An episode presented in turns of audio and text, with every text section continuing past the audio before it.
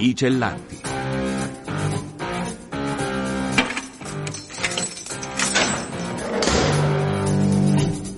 Liberi di raccontare storie dal carcere.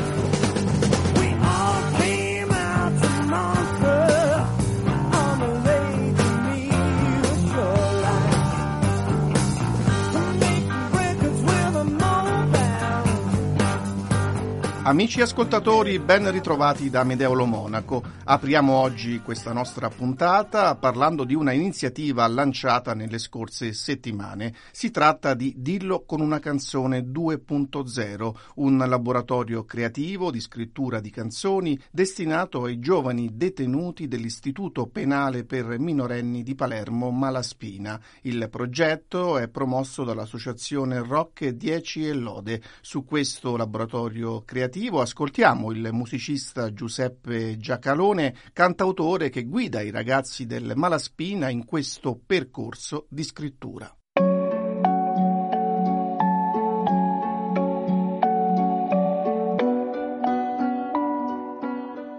una canzone nasce grazie all'iniziativa dell'Associazione Rock 10 e Lode in collaborazione con il carcere minorile di Palermo, Malaspina, ed è un, un, progetto che serve praticamente attraverso la musica a far sì che i giovani detenuti possano esprimersi, trovare un modo di poter conoscere se stessi, esprimere la propria voce, dare vita alle proprie emozioni, ai propri pensieri e anche un, un forte strumento questo laboratorio per mettere in musica tutto ciò e per aiutarli anche a riflettere. Dunque esprimere pensieri e emozioni, le canzoni sono lo specchio delle storie, delle esperienze dei ragazzi detenuti nel Malaspina. Cosa emerge appunto dai loro testi? Eh, quali sono i temi che maggiormente trattano? C'è autobiografica è preponderante, solitamente raccontano della loro vita, della loro esperienza, del motivo per cui sono finiti dentro, cosa li ha portati a, oppure i loro affetti, la loro ragazza, la loro mamma.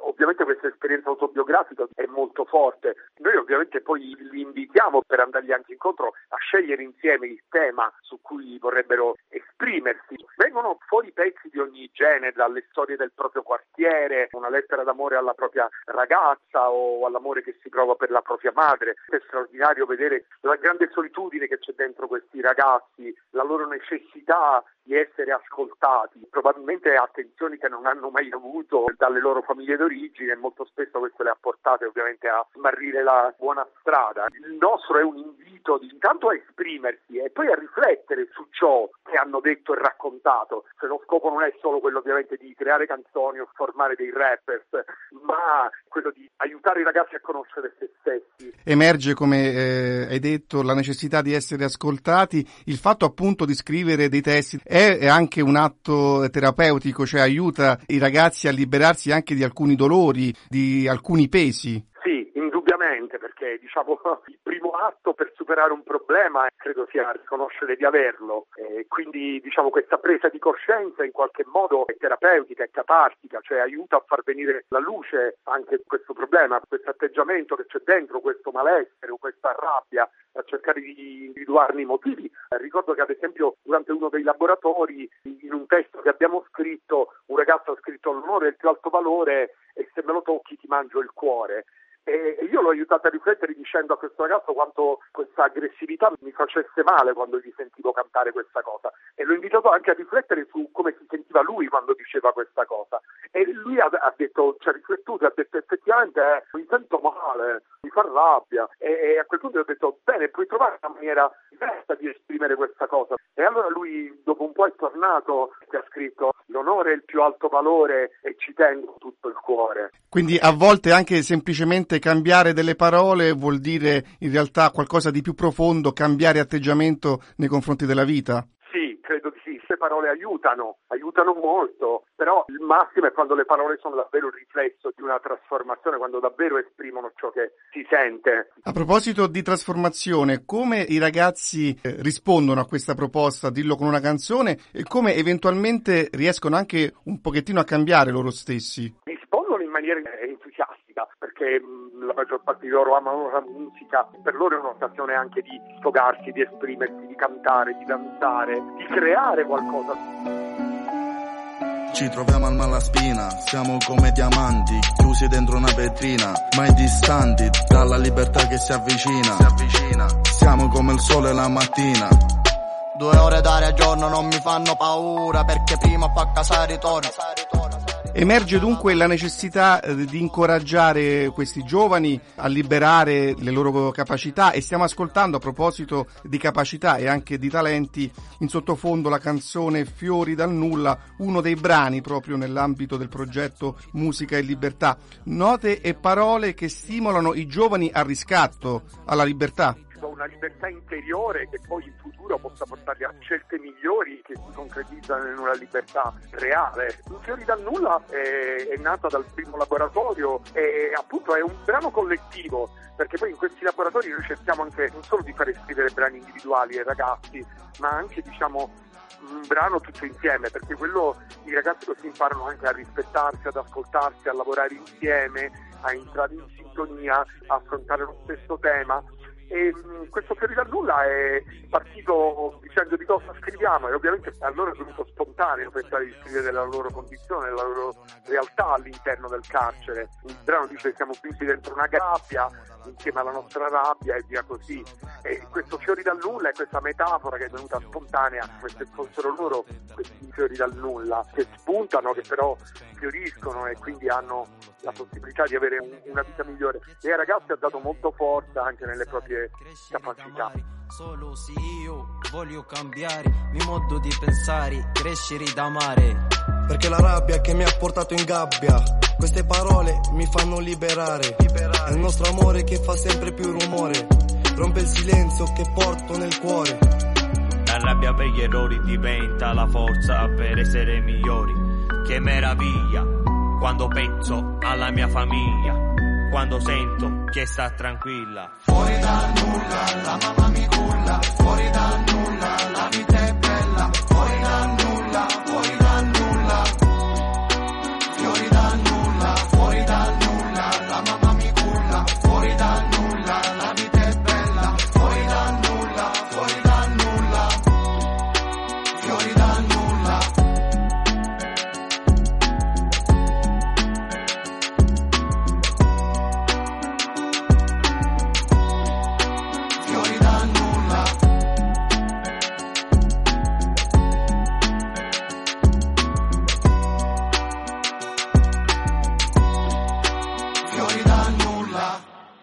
Dai linguaggi della musica passiamo a quelli del cinema, una forma d'arte che in condizioni di disagio può rivelarsi un momento terapeutico. Verso questa direttrice è orientato cineevasioni.edu, progetto che intende portare la cultura cinematografica all'interno di realtà complesse come le carceri e gli ospedali che vengono aperti a professionisti, formatori, studenti e studiosi del cinema. L'iniziativa è ideata e diretta dal Centro per lo sviluppo creativo dell'Associazione Corso Doc di Bologna. Presso la casa circondariale Rocco D'Amato sono in programma due sezioni, il laboratorio Battilei, il ragionier Ugo Fantozzi, a cura del professor Fabrizio Buratto e rivolto agli studenti della scuola in carcere Edward Lindemann di Bologna e poi la rassegna cinematografica Liberamente, aperta anche al pubblico esterno, in particolare agli studenti di alcuni istituti superiori di Bologna. Ma cos'è esattamente il progetto Cineevasioni? Risponde il professor Fabrizio Buratto.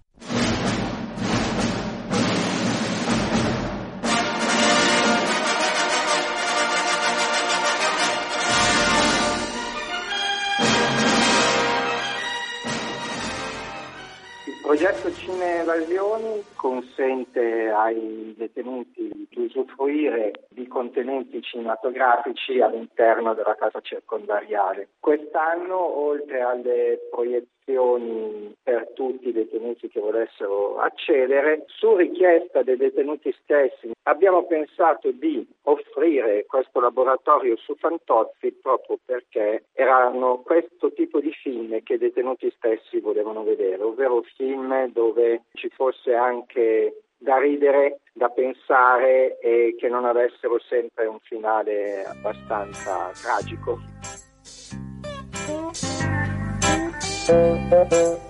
Fantozzi ragionier Ugo.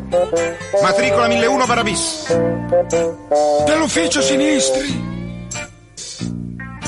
Lei venghi qua. Sì, signor mega direttore. No, va di là. E si muovi. Ah, hanno messo la parete a vetri. Sveglia e caffè. Il laboratorio è dedicato a questo noto personaggio del costume italiano degli anni Ottanta, Fantozzi. Perché questa scelta? Cosa rappresenta Fantozzi? Cosa può rappresentare per dei ragazzi che vivono l'esperienza difficile della detenzione? Fantozzi per lui è sempre stato un po' diciamo un carcerato a suo modo perché non ha mai avuto nessuna libertà di scelta in quanto la sua vita è sempre stata condizionata pesantemente dalla megaditta di cui di fatto era uno schiavo e che estendeva i suoi tentacoli anche alla vita privata dei lavoratori, degli impiegati, quindi occupando anche tutto il tempo libero con iniziative varie, tutti ricorderanno la Coppa Cobra, le partite di biliardo, il cineforum e quindi Fantozzi, come altri molti suoi colleghi, ecco, aveva tutta la sua vita governata e indirizzata sia dalla megaditta che dalla società dei costumi, perché poi Fantozzi incarnava il topos eh, vittima del consumismo, perché poi era costretto per essere accettato dal contesto sociale di andare in settimana bianca, in campeggio, indebitarsi, fare tutta una serie di cose che lui non avrebbe voluto fare. A differenza degli altri personaggi dei suoi comprimari, diciamo Filini, Calboni, la signorina Silvani, Fantozzi però con la voce del creatore Paolo Villaggio ogni tanto aveva degli sprazzi di lucidità, degli attimi di ribellione, come la notissima frase per me la corazzata Puccionchi è una cagata pazzesca, poi si è ribellato il mega direttore che lo costringeva insomma, a giocare a biliardo vincendo clamorosamente, però sono piccoli sprazzi di ribellione anche perché poi è da solo a ribellarsi a questo sistema. In fondo anche la società di oggi crea delle gabbie, si è eh, detenuti anche se si è liberi a volte. E molto spesso purtroppo perché è un po' per conformarsi, per essere accettati dal contesto in cui si vive, quindi bisogna fare l'aperitivo oppure essere sui social, cioè è difficile chiamarsi fuori da queste situazioni però riflettendo e avendo degli strumenti propri poi si può se non combattere quantomeno difendersi al meglio dai condizionamenti che ci vengono più o meno imposti e quindi evadere, evadere almeno con la mente, porsi obiettivi diversi. E quindi io credo che un personaggio come questo in un contesto carcerario sia molto adatto proprio anche per ridere, ma anche appunto per fare alcune riflessioni sulla propria condizione e quella degli altri. In che modo i ragazzi detenuti vivono l'esperienza proprio della comunicazione delle loro emozioni attraverso il cinema? Come si approcciano a questo linguaggio così importante? Io ho avuto l'anno scorso un'esperienza all'interno della casa circondariale di Vercelli dove ho tenuto una serie di incontri proprio sul linguaggio del cinema e poi abbiamo fatto anche un laboratorio video girando e montando un, un documentario sulla loro esperienza di lavoro in carcere. Beh, intanto sono molto partecipativi perché comunque qualsiasi persona dall'esterno li consideri degni d'attenzione per loro è già una grandissima apertura, si crea proprio un ponte. E poi loro vedono molta tv però molto spesso senza avere molta diciamo, cognizione, ma come un po' le, le persone comuni della sintassi dei linguaggi filmici, della grammatica dei film degli spot. E quindi poi quando si comincia a parlare di questo intanto escono delle competenze che io beh, non mi sarei aspettato perché comunque siamo tutti all'interno del mondo dell'immagine e nel carcere di Vercelli la mia esperienza è stata anche di detenuti che eh, avevano fatto dei piccoli montaggi o comunque c'era un appassionato di videoclip e quindi poi fanno delle riflessioni sia sui contenuti che sulle modalità eh, appunto registiche credo che ci sarà modo anche proprio di, di lasciare qualcosa a livello insomma, di conoscenze, magari pratico e poi chissà mai che in futuro quando appunto queste persone torneranno alla vita fuori potranno anche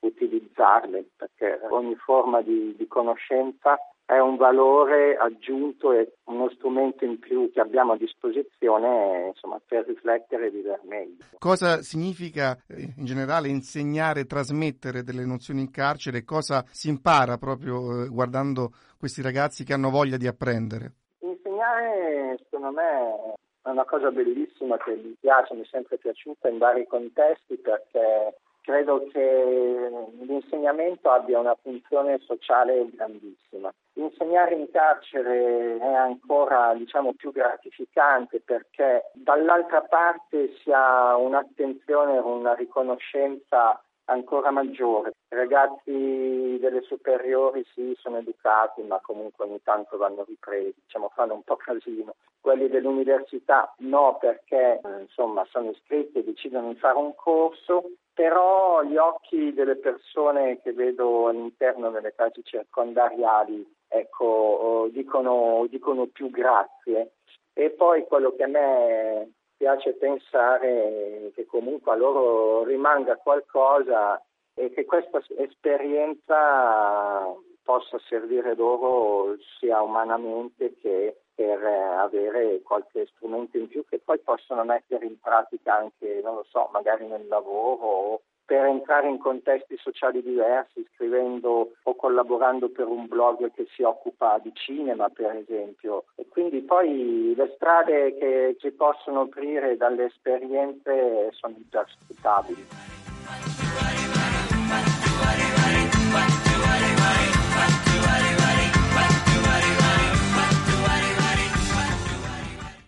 Gioco che si trasforma in un racconto interattivo in cui personaggio e giocatore evolvono insieme. È questa la dinamica che si innesca intorno al programma Fammi vedere la luna, un vero e proprio gioco in cui si possono scoprire dettagli sul carcere minorile e su chi lo abita. Gianmarco Murroni ne ha parlato con Raffaella Vitelli, coordinatrice e responsabile del progetto Come vorrei essere all'interno dell'Istituto di pena minorile di Airola a Benevento che ci ha raccontato come nasce questa idea.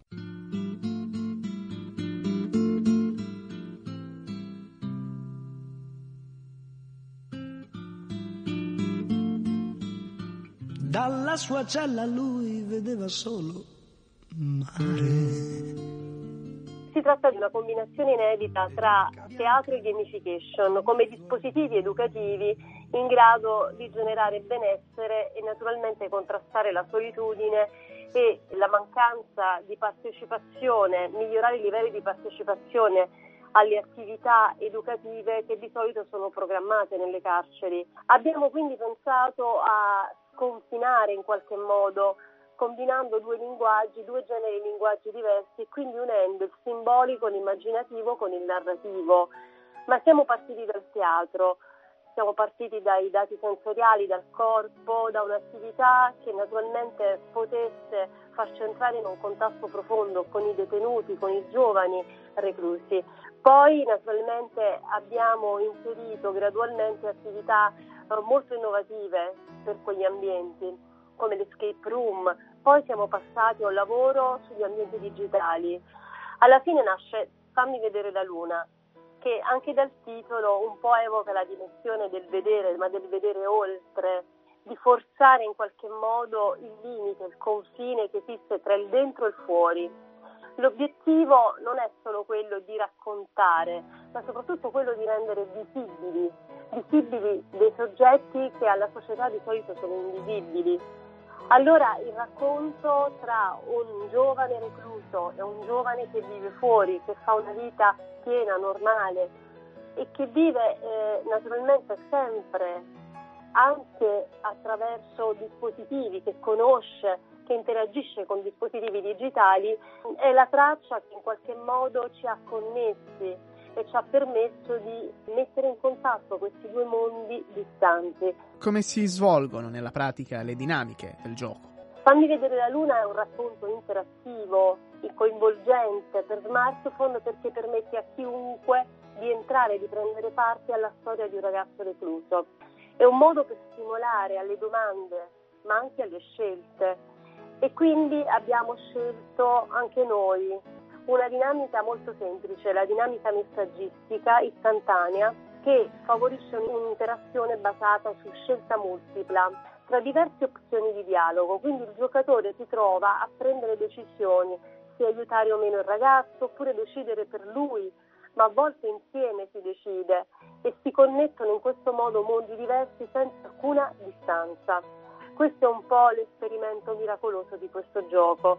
Tutti i contenuti, tutto, tutto ciò che riguarda la narrazione e il linguaggio è il frutto poi di una conoscenza che abbiamo sviluppato e che è diventata naturalmente parte anche del nostro vivere, delle nostre esistenze. Quindi siamo partiti dal loro sguardo sul mondo per disegnare insieme a loro e scrivere insieme a loro i testi del gioco, ma anche le dinamiche sono frutto di questo contatto profondo che grazie a questo gioco può arrivare anche oltre, può arrivare appunto a raccontare che cosa avviene nella vita di un ragazzo, di un adolescente, ma anche di, appunto, di un giovane che vive quotidianamente la dimensione carceraria. Parliamo di un gioco, ma mettersi nei panni di un ospite di un istituto di pena può aiutare a eliminare il pregiudizio e quindi si può considerare tutt'altro che un gioco.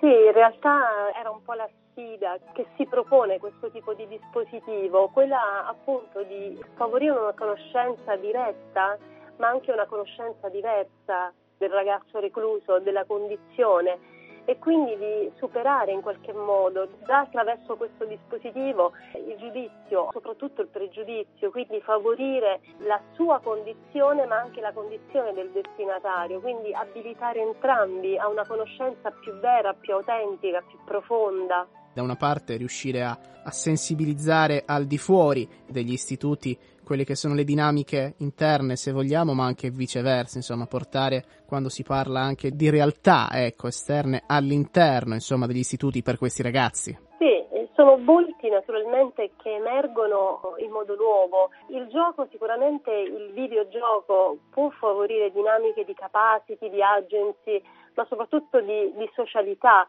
quindi in questo modo abbiamo cercato di, di favorire appunto questo tipo di, di, possibilità, di possibilità che di solito sono frutto di processi molto lunghi, ma soprattutto la possibilità di farmi vedere la luna è proprio farmi vedere qualcosa di diverso e quindi di far uscire in qualche modo il carcere sia dalle dinamiche di giudizio e pregiudizio, ma anche far uscire fuori questi ragazzi, renderli meno invisibili.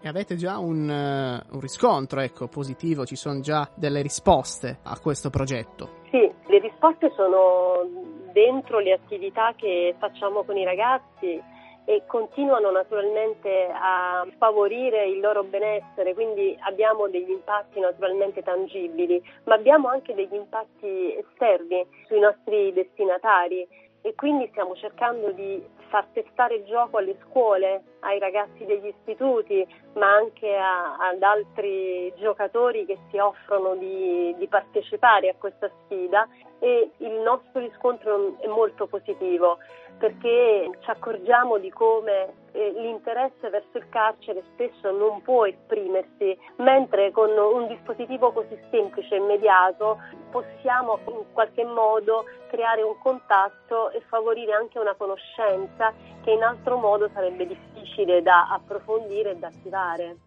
Torniamo a parlare del bando Liberi di crescere promosso dall'impresa sociale con i bambini nell'ambito del Fondo per il contrasto della povertà educativa minorile. L'obiettivo è quello di sostenere progetti a favore dei figli minorenni di persone detenute mettendo a disposizione complessivamente 10 milioni di euro. I progetti finanziati dovranno assicurare l'accesso a eque e significative opportunità di socializzazione e di integrazione ai minorenni con almeno un genitore detenuto mediante percorsi di accompagnamento socio-educativo, di inclusione scolastica ed extrascolastica. Le proposte di progetto devono essere presentate esclusivamente online tramite la piattaforma Kairos entro il 10 febbraio 2023. Su questa iniziativa si sofferma al microfono di Alessandro Guarasci il presidente dell'impresa sociale con i bambini Marco Rossidoria. I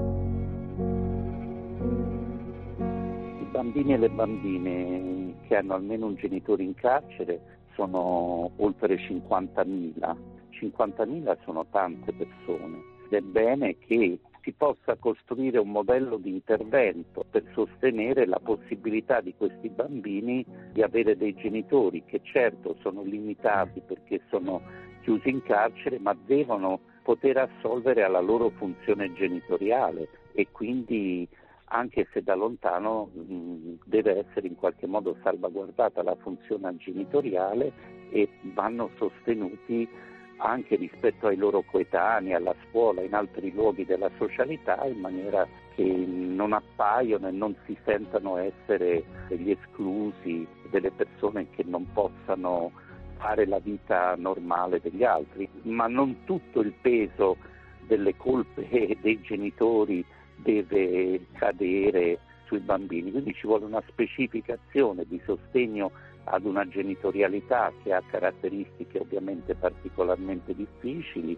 Gli interventi di questo bando dovranno inoltre eh, favorire un ruolo attivo eh, viene detto, e consapevole dei genitori detenuti nella crescita e nell'educazione dei figli e dunque anche prevedere tutta una serie di interventi per mantenere e tutelare la relazione che c'è tra un genitore e un figlio anche durante il periodo di detenzione del genitore. E la burocrazia, almeno stavolta, sembra non ci ha messo lo zampino. È stato più facile di quanto pensassimo perché molti istituti di pena avevano già fatto in particolare un nostro progetto e avevano trovato che funzionava bene, che i genitori in carcere avevano reagito molto bene, si erano messi in discussione anche grazie a facilitatori, a psicologi, che le mamme all'esterno sentivano in qualche modo rigenerato il rapporto con il loro compagno, che i bambini e i ragazzi avevano appunto occasione di socialità, quindi ci sono stati dei precedenti che ci hanno aiutato e poi abbiamo audito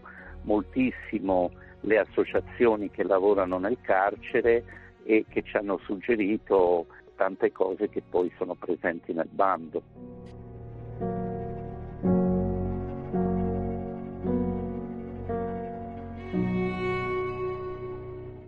Si conclude il nostro spazio di oggi, Amedolo Monaco vi saluta e vi ricorda che potete ascoltare questa puntata e tutte le precedenti collegandovi alla nostra pagina dei podcast su vaticannews.va oppure scaricando la nostra app sul vostro smartphone. Appuntamento alla prossima settimana per una nuova puntata dei Cellanti, liberi di raccontare storie dal carcere. I Cellanti.